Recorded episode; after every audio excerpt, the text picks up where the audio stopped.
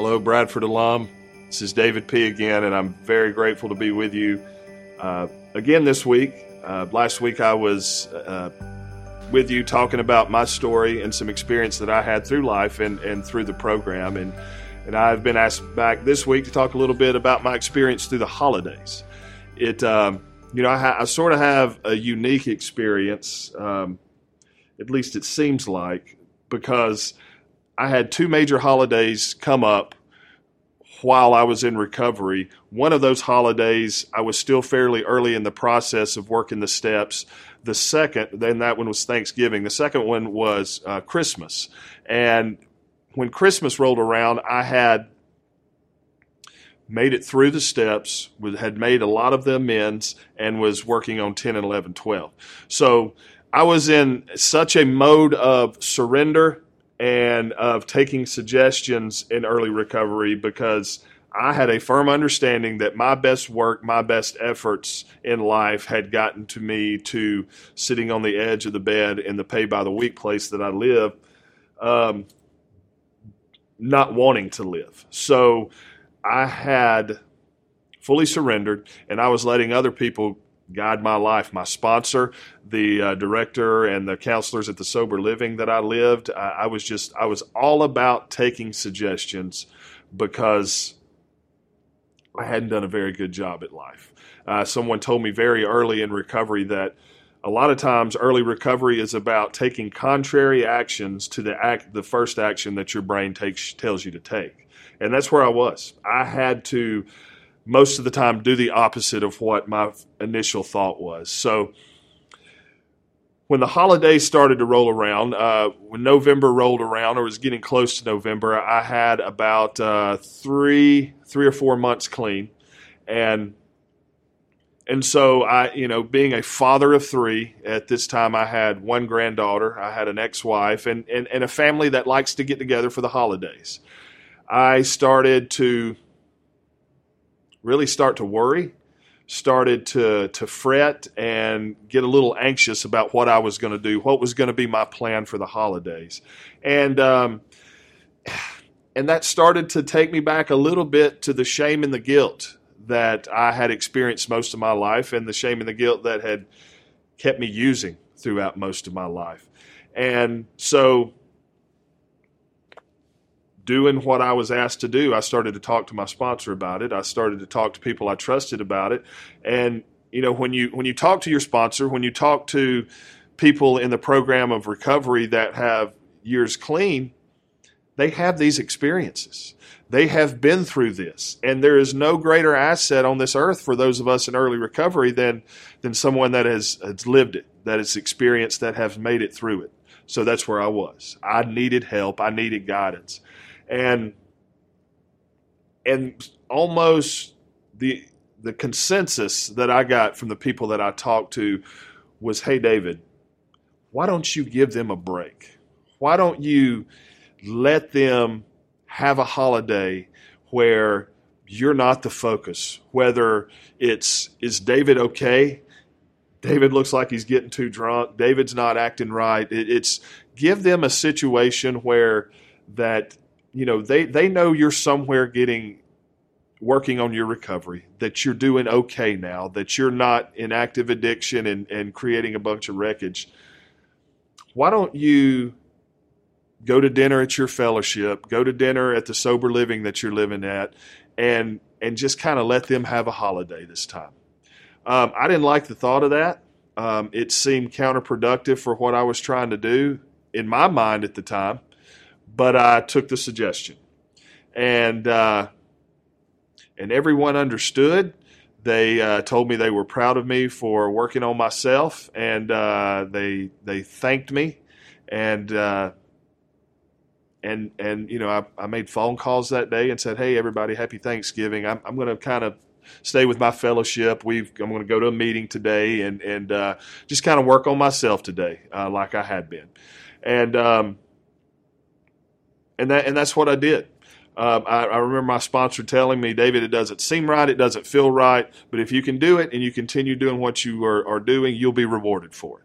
So I said, okay, I, I, I don't agree with it, but, I, but I'm going to take the suggestion.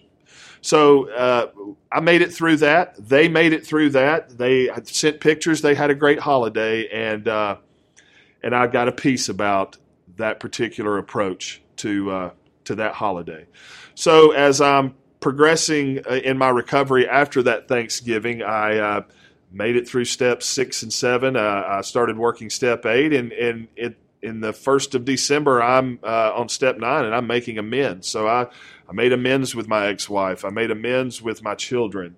Um, I made amends with my mom and my brother and uh, and family members. So they were starting to see a new David not a David that was smoke and mirrors or manipulation, manipulation and deception. They started to see the David that God intended me to be. And so they were starting to recognize a change in me. And um, really before I was recognizing that change. And so December's approaching, and, or excuse me, Christmas is approaching, and starting to make plans for, for this holiday. So once again, uh, taking the suggestion that I was given, I, I, started to talk to my sponsor about it, people in the program uh, that I trusted, and basing the, the, the comments and the decision on where I was in my recovery. Uh, the the consensus was almost at that time. Hey, you, you need to go to Christmas this time. You you you need to you need to go spend this holiday with your family. You're, you're at a point where you are experiencing the psychic change, the spiritual awakening. They recognize it and uh, and we recognize it. Go go spend time with your family, and uh, and so I agree. And what began to cross my mind then is, oh my gosh, uh, you know, I'm not in a position to buy gifts. What do I tell my kids? What uh, you know, what what do I get my ex-wife? This is a you know, which is a very uh, weird situation to begin with.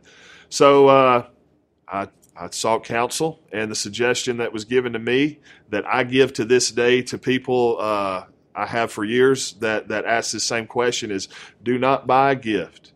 Get cards and just write a simple, uh, non selfish, self seeking note to each one of your family members and thank them, express gratitude.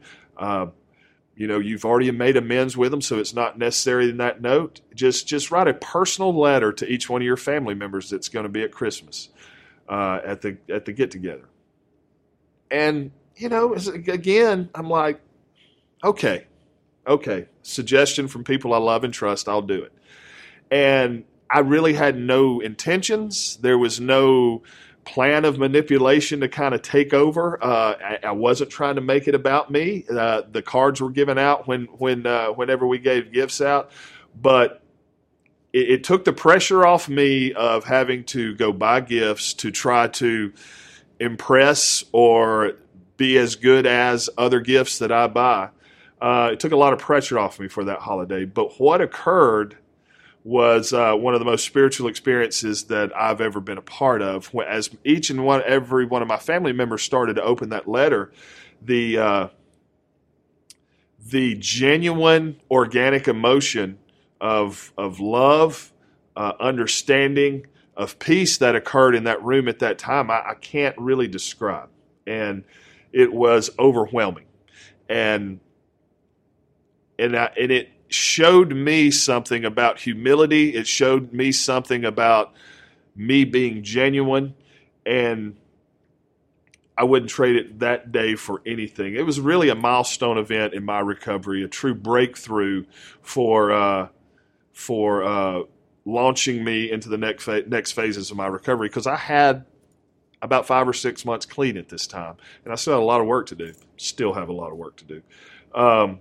but it, and, it, and it just proved once again, and this happened hundreds of times in early recovery, proved once again if I will get out of my will, if I will seek counsel from my sponsor, from other people that have substantial time in recovery, and take suggestions that uh, so much good comes out of it. And, that was a prime example of, of that that day. It uh, it was a wonderful experience. And so if if if I can if I can express anything to you that I that I want to stick with you is always seek counsel when making decisions. And it, and it might be, seem like something to you, guys, that is insignificant, that you can make the call on this. But where I ended up in my life, I had to discuss really every decision that I was going to make in my life. So, so talk to your sponsor, take their suggestions, and and and what. And I would like to share one thing that occurred the next Christmas. The next Christmas, I you know a lot of stuff was getting restored. Um, life was pretty good. I had about a year and a half clean, and uh, but you know ex-wife was still ex-wife. We, you know, did like we always did. Even after she left, we uh, we had a joint Christmas where I would go over there. We'd give gifts for the kids, and I would go on about my business and uh, and go home that night. And so, um, and that's how we had done it after we got divorced for four or five years to try to make the best of the situation for the kids. So everything's great. Um, we have Christmas with the kids. I kind of pack up and I start leaving, and and I start having this feeling of emptiness, and started to have this this overwhelming feeling of failure. That here we are co-parenting and doing the best we can, but that's still a failure and a failure in my life that stands out to me. And so I hit the interstate and I'm start driving home and these and these feelings start overwhelming me and it's getting close to midnight and I'm driving down the interstate and I pass the exit where I used to go buy my drug of choice. And for the first time in quite some time, for a split second, it seemed like a good idea to go buy drugs. And um, that totally freaked me out. And but nevertheless, I still had this this this feeling that I couldn't shake. So in spite of it being midnight, in spite of it being Christmas Eve, I called my sponsor. And I talked to him going down the interstate as I passed that exit. And by the time I got to my house, everything was good again.